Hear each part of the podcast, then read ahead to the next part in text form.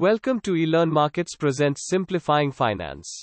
We are on a mission to make India financially literate. Investing with 500 rupees? No matter how small your amount of saving or investment may be, but you need to start as early as possible.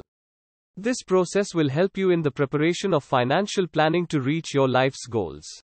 When I was in college, I used to seek ways to accumulate money and try to invest in various ways. Even though I could save 500 rupees a month, I would make sure to invest it regularly.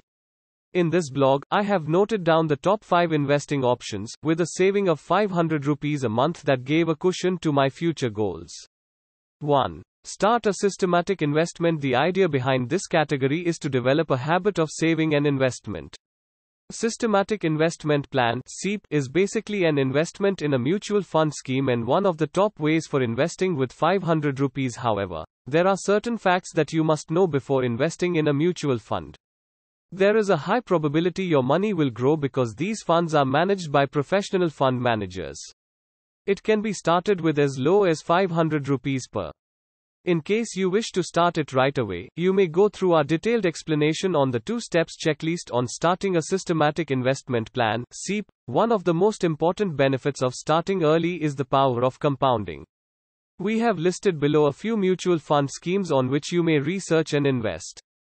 HDFC Small Cap Fund DSP Mid Cap Fund HDFC Mid Cap Opportunities Fund Aditya Birla Sun Life Equity Fund ICICI Prudential Equity and Debt Fund Note None of the above mentioned funds are suggested to be invested by us. They are mere examples for you for giving an idea of the various mutual fund schemes available to invest. 2. Buy a share of a company. I know what you must be thinking. What will happen if I buy just one share of a company? More than anything else, it will motivate you to follow and learn about the stock markets. Once you have pooled your money into something, it will drive you to learn more about the financial market. 5. Educate yourself. Another way of investing in educating yourself is by taking up short term finance courses online. Due to easy accessibility to the internet, nowadays there are a lot of learning options online. You can use this money to buy a course and learn a new skill you are interested in it. It could be anything of your choice.